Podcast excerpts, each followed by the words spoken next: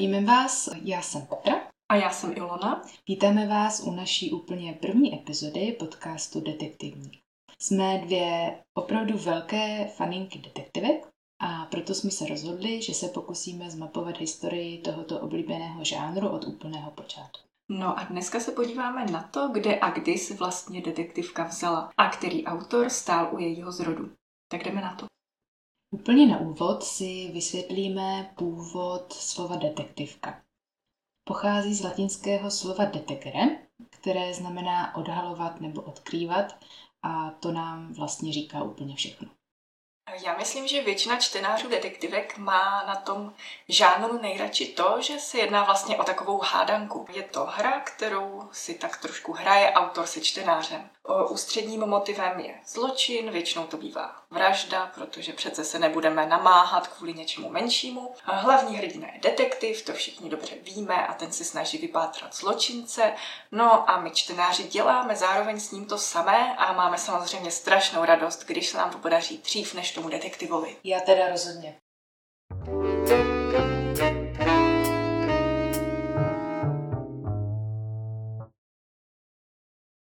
Eh, dnes jdeme do knihkupectví, tak prakticky v každém z nich je velké oddělení detektivek. A tím pádem mi přijde, že detektivku bereme jako samozřejmost. Je to zvláštní, protože žánr detektivky je poměrně mladý. Eh, v té podobě, v jaké ho známe dneska, totiž vznikl až v 19. století. Je to přesně tak, ale než se k tomu dostaneme, tak možná přeci jenom stojí za to podívat se aspoň trošičku hlouběji do historie. Protože ta moderní detektivka samozřejmě nevznikla přes noc úplně z ničeho nic. A nějaké její předchůdce nebo aspoň náznaky detektivního žánru najdeme mnohem, mnohem dřív. Hlavním hrdinou nebyl člověk, ale bylo to zvíře a konkrétně liška. Byla to liška z Ezopovy bajky.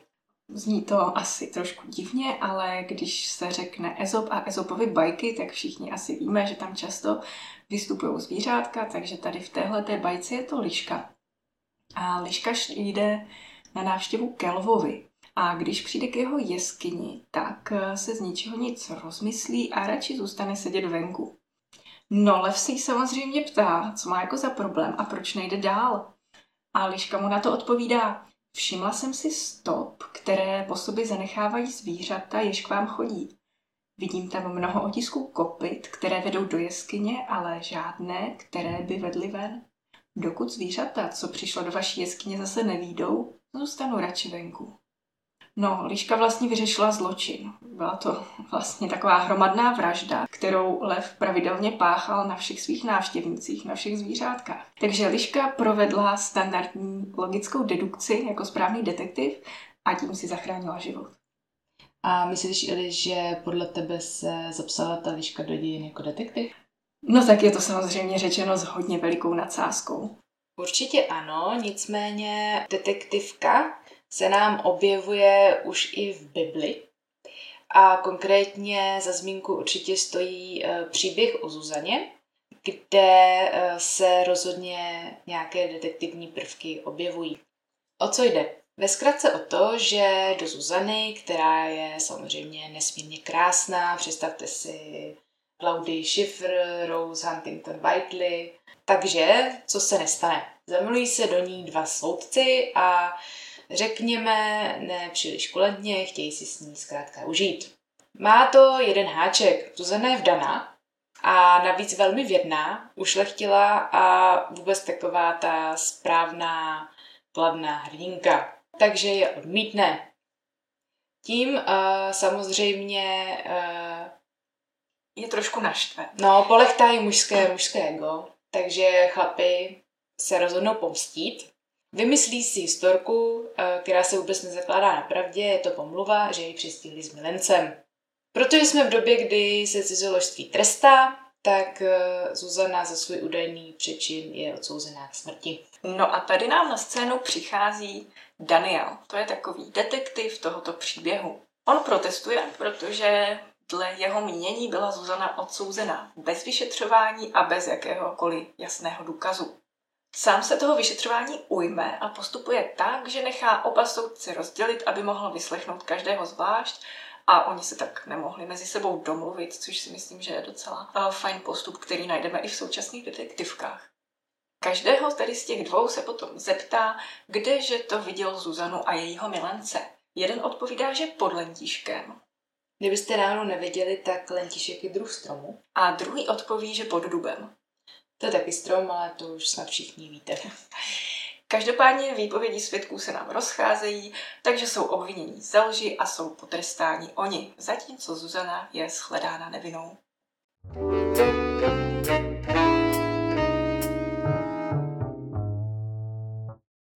U těch starších příběhů bychom samozřejmě mohli zůstat mnohem déle, ale my bychom teď eh, přeskočili do 19. století, kde se nám rodí detektivka v pravém slova smyslu. Otázka je, proč tak pozdě? Je to vlastně docela jednoduché, eh, aby mohl detektiv pátrat po zločinci, usvědčit ho nějakými logickými metodami a ideálně ho dovést až před soud, tak eh, nám musí v reálném světě existovat eh, nějaký policejní aparát, čili jakýsi taký sférový soudní systém. Ve středověku by nikoho nenapadlo psát o tom, jak detektiv logickými postupy usvědčuje pachatele, protože na to měli jiné nástroje, tam použili torturu a ten, koho chtěli eh, za pachatele, se jim přiznal protože když vás natáhnou na skřipec, tak se pravděpodobně přiznáte i k tomu, co jste neudělali. Je to tak, takže tam by si Sherlock Holmes prostě neškrtl. Pravda. V 18. a pak 19. století vznikají moderní policejní sbory, už se nám tady ten aparát objevuje, včetně slavného britského Scotland Yardu, na našem území eh, jsou to v roce 1784 policejní ředitelství. Konkrétně vznikla dvě, jedno v Praze, jedno v Brně. Eh, v Olomouci je to potom policejní komisařství. V druhé polovině 19. století pak vzniká u nás ještě četnictvo. No a to už jsou ty pravé podmínky pro spisovatele, kteří můžou vytvářet příběhy o honbě za zločinci a o jejich spravedlivém potrestání. Tím jsme se konečně probojovali až do roku 1841. Tady v tomto roce vzniká detektivní žánr, za kterým stojí jeden konkrétní muž, kterým není nikdo jiný než Edgar Allan Poe. To jméno všichni samozřejmě známe ze školy, nějaké střípky si vzpomeneme. Já určitě vím, že to byl americký spisovatel 19. století, co ty, Ili? Tak uh, literatura mi docela šla, takže bych si na něco mohla taky vzpomenout. Uh, já si pamatuju, že on se hodně zabýval hororem a využíval hororové prvky ve svých dílech. Určitě nejznámější, ve které ty hororové prvky použili Jáma a Kivadlo a tuším se věnoval i poezii. No jasně, to je ta slavná báseň Havran. Nicméně já myslím, že bychom se měli podívat i na nějaké eh, takové zákulisní informace, které nám možná učitelé trošku tajili. A měli k tomu dobré důvody? Je to tak, protože asi nechtěli, aby nám eh, slavní autoři dávali špatné příklady. Protože Edgar Allan Poe měl jednu velkou neřest. Byla to taková umělecká neřest, rozhodně nebyl sám, který se s tím potýkal. No a byl to alkohol. No, zkrátka hodně pil, hodně, hodně, hodně pil. No a ten alkohol, protože ho bylo skutečně hodně, tak uh, mu komplikoval život, jak už to tak bývá. A to do té míry, že nakonec přišel o práci, on měl celkem lukrativní pozici, byl redaktorem časopisu. Ten časopis se jmenoval uh, po svém majiteli Burton's Gentleman's Magazine, tedy Burtonův pánský časopis. Zde pro uh, posluchače pánského pohlaví nejedná se o Playboy. a panu Bartnovi Eh, s jeho opileckým redaktorem jedno dne prostě došla trpělivost. Pou ale měl štěstí v neštěstí, i tak to bývá. A to takové, že panu Bartnovi došla trpělivost nejenom uh, s ním, ale s časopisem obecně a rozhodl se uh, vrhnout na jiné umělecké odvětví a tím bylo divadlo. Když se teda vrhl na divadlo, tak aby se toho svého časopisu zbavil, tak pan Burton prodal časopis panu Grahamovi. Ten si ho samozřejmě přejmenoval, protože přece nebude mít časopis pojmenovaný po někom jiném, takže z něj udělal Grahamův časopis, v originále to bylo Graham's Magazine. A do toho časopisu samozřejmě hledal redaktora a sáhl po někom osvědčeném. Nebyl to nikdo jiný než Edgar Allan Poe, který byl v podstatě z toho stejného časopisu jen několik měsíců zpátky vyhozený. Poe se tedy vrcí zpátky, ale uh, dostane od Grahama podmínku. Musí se začít chovat alespoň trochu zodpovědně a uh, se svou neřestí, tedy alkoholem, brzdit. Pou na to samozřejmě přistoupil, do jaké míry to dodržel, o tom je možné spekulovat. Já bych si typla, že spíš ne. Já taky, nicméně moc jiných možností už mu nezbývalo a vydal se alespoň teda oficiálně na cestu nepraveného hříšníka. Co víc, on se rozhodl, že proti tomu démonovi nebude bojovat jen ve svém osobním životě, ale i na papíře a tak se rozhodl položit základy novému žánru detektivce. Jeho úplně první detektivní příběh vyšel v Grahamově časopise v roce 1841 a jmenoval se Vraždy v ulici Mork. Já bych se zastavila hned u toho názvu, protože on eh, to není ten původní plánovaný název. Pou to dílko původně pojmenovat jako Murders in the Trianon, tedy vraždy v ulici Trianon. Nakonec se rozhodlo, že ten titul sám o sobě už by měl být trošku zlověstnější a tu ulici Trianon přejmenoval na ulici Morg, tedy Márniční ulici v češtině. Takže hned ze startu každý čtenář ví, že teda povídka asi nebude žádný čajíček. A to taky nebyla, k tomu se ještě dostaneme. V češtině se ten uh, název nebo ten překlad toho titulu zažil jako Vraždy v ulici Morg, Nicméně uh, existuje i verze přeložená jako Záhadné vraždy v Márniční ulici což nám uh, osobně se s Ilčou líbí hodně. Určitě jo. Já sice většinou dávám přednost tomu, když se názvy nepřekládají, ale já si myslím, že tady to úplně na škodu není, protože to podtrhává tu ponurost toho příběhu. A co si budeme říkat, slovo morg není úplně jako nejběžnější slovo ve slovní zásobě člověka, který třeba mluví anglicky nebo francouzsky, takže uh, buď můžou být čtenáři, kteří vůbec těmito jazyky nevládnou, anebo sice vládnou, ale prostě slovo márnice si ještě nenaučili. Když to přeložíme, tak každý čtenář hned ví, že to bude temný příběh. Souhlasím. Touhle povídkou eh, Edgar Allan Poe každopádně položil základní kámen žánru a byl to teda pořádný kámen, skoro balvan, protože Vraždy v ulici Morg jsou uh, skutečně prototypem detektivky, kterou v budoucnu mnozí autoři napodobovali. K tomu se určitě dostaneme v nějakých dalších epizodách, kde se tady k tomu vrátíme. Uh, dokonce někteří z těch autorů napodobovali Poua tak moc, uh, že by se skoro dalo říct, že opisovali doslova. Jestli máte rádi Sherlocka Holmese, tak pan Doyle opisoval docela hodně. Pojďme si krátce a bez spoilerů schrnout, o čem povídka je. Ocitáme se v Paříži spolu s vypravěčem, který se seznamuje s poněkud výstředním mužem Augustem Dipénem. Oni spolu začnou bydlet a posléze se zpřátelí. Možná, že některým z vás už to začíná lehce připomínat Sherlocka Holmesa a doktora Watsona a máte samozřejmě pravdu. Ukáže se, že Dipen uh, má až neuvěřitelně geniální mysl, díky které dokáže analyzovat a dedukovat věci, které ostatním prostým lidem unikají. No, to vůbec nepřipomíná Sherlocka, Vůbec, vůbec.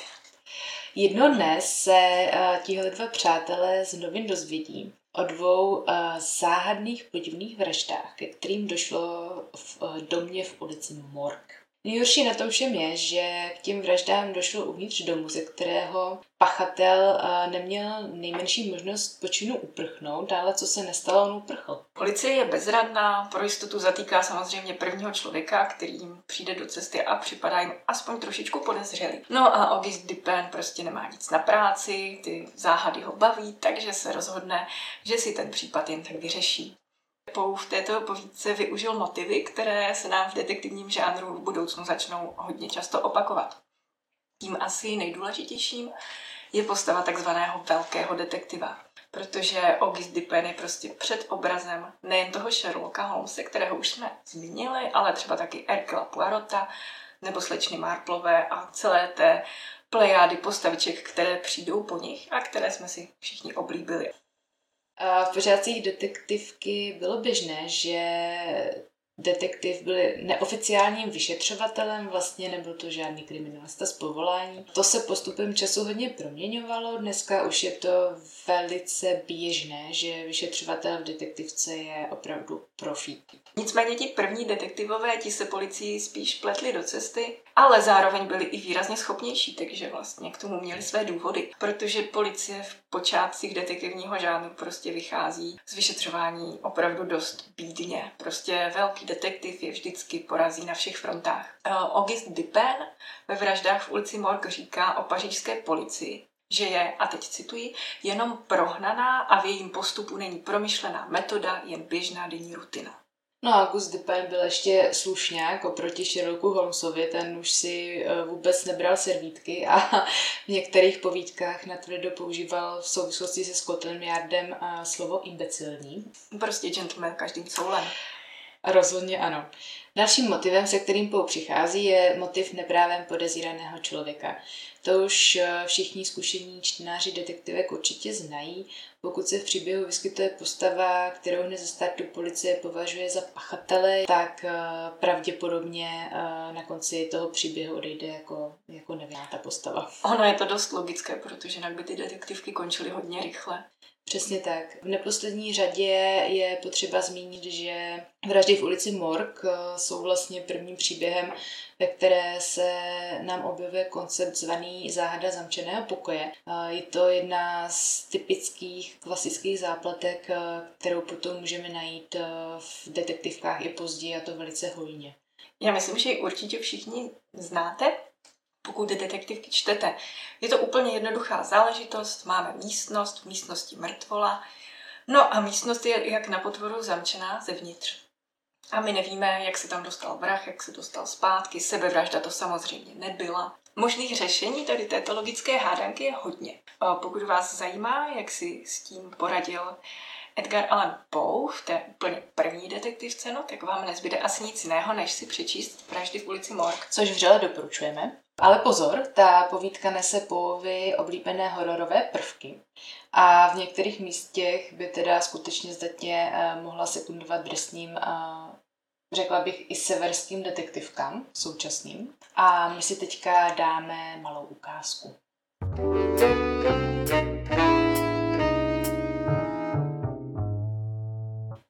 Paul Dimas, lékař, vypovídá, že ho zasvítání přivolali, aby ohledal mrtvoly. Obě těla ležela na ložních povlacích v pokoji, kde byla nalezena slečna L.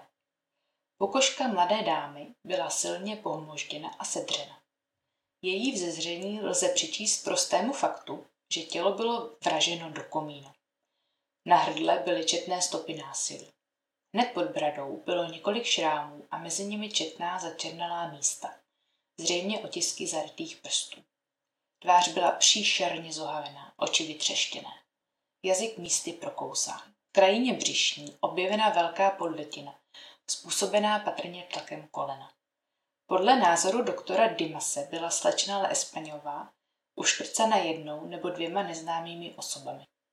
Tělo její matky bylo strašlivě znetvořeno. Všechny kosti pravé nohy a paže byly víceméně roztříštěny. Levá holení kost i žebra po levé straně zpřelámány. Celé tělo bylo hrůzně potlučeno a zohaveno. Nedá se říci, jak těmto zraněním došlo. Mohla být způsobena těžkou dřevěnou palicí, železným suchorem, židlí, jakýmkoliv velkým, bytelným, tupým předmětem. Jestliže touto zbraní vládl nesmírně silný muž.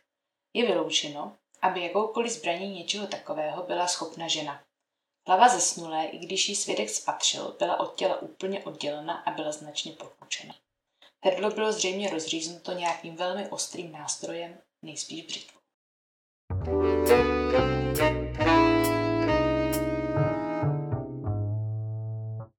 To byla kratěnká ukázka z první detektivní povídky Vraždy v ulici Morg. Pou poté napsal uh, další detektivní povídku, která se jmenuje Záhada Marie Rožetové. A tady se dostáváme k dalšímu prvenství, protože Pou teda rozhodně netroškařil. On je totiž považován nejen za zakladatele žánru, ale i za prvního autora, který se při psaní detektivního příběhu inspiroval skutečným zločinem. V tom uh, příběhu popsal skutečnou vraždu, popsal ji velmi podrobně a dokonce se ji pokusil i právě prostřednictvím svého velkého detektiva Augusta Dupéna rozluštit. Ty podrobnosti si asi necháme na jindy, a vrátíme se k ním eh, v nějaké jiné epizodě.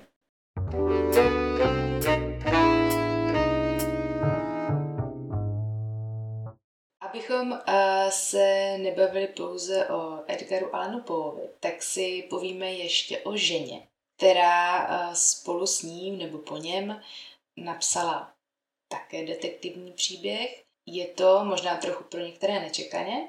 Autorka Malých žen Louise May Alcott.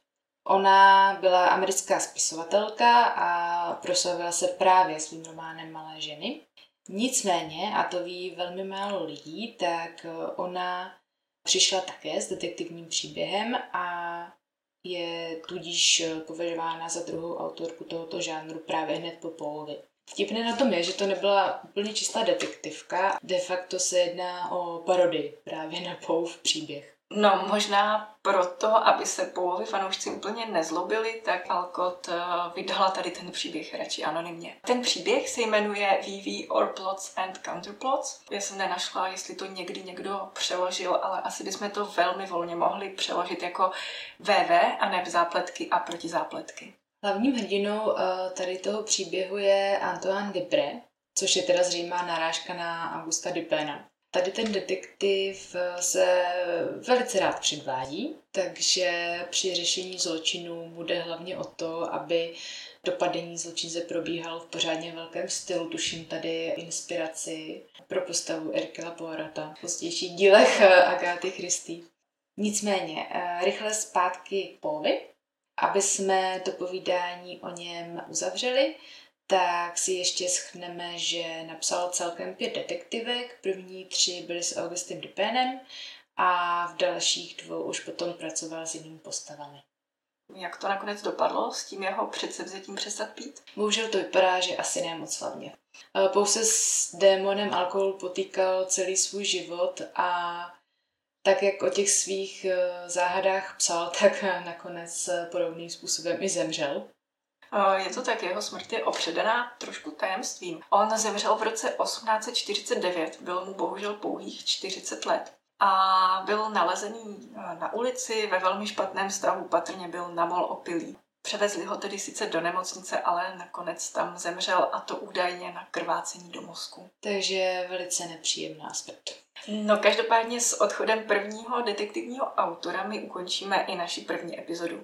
Doufáme, že se vám aspoň trochu líbila a, pokud ano, tak se na vás budeme moc těšit u té další. Tak se mějte krásně, čtěte detektivky a ahoj. Ahoj.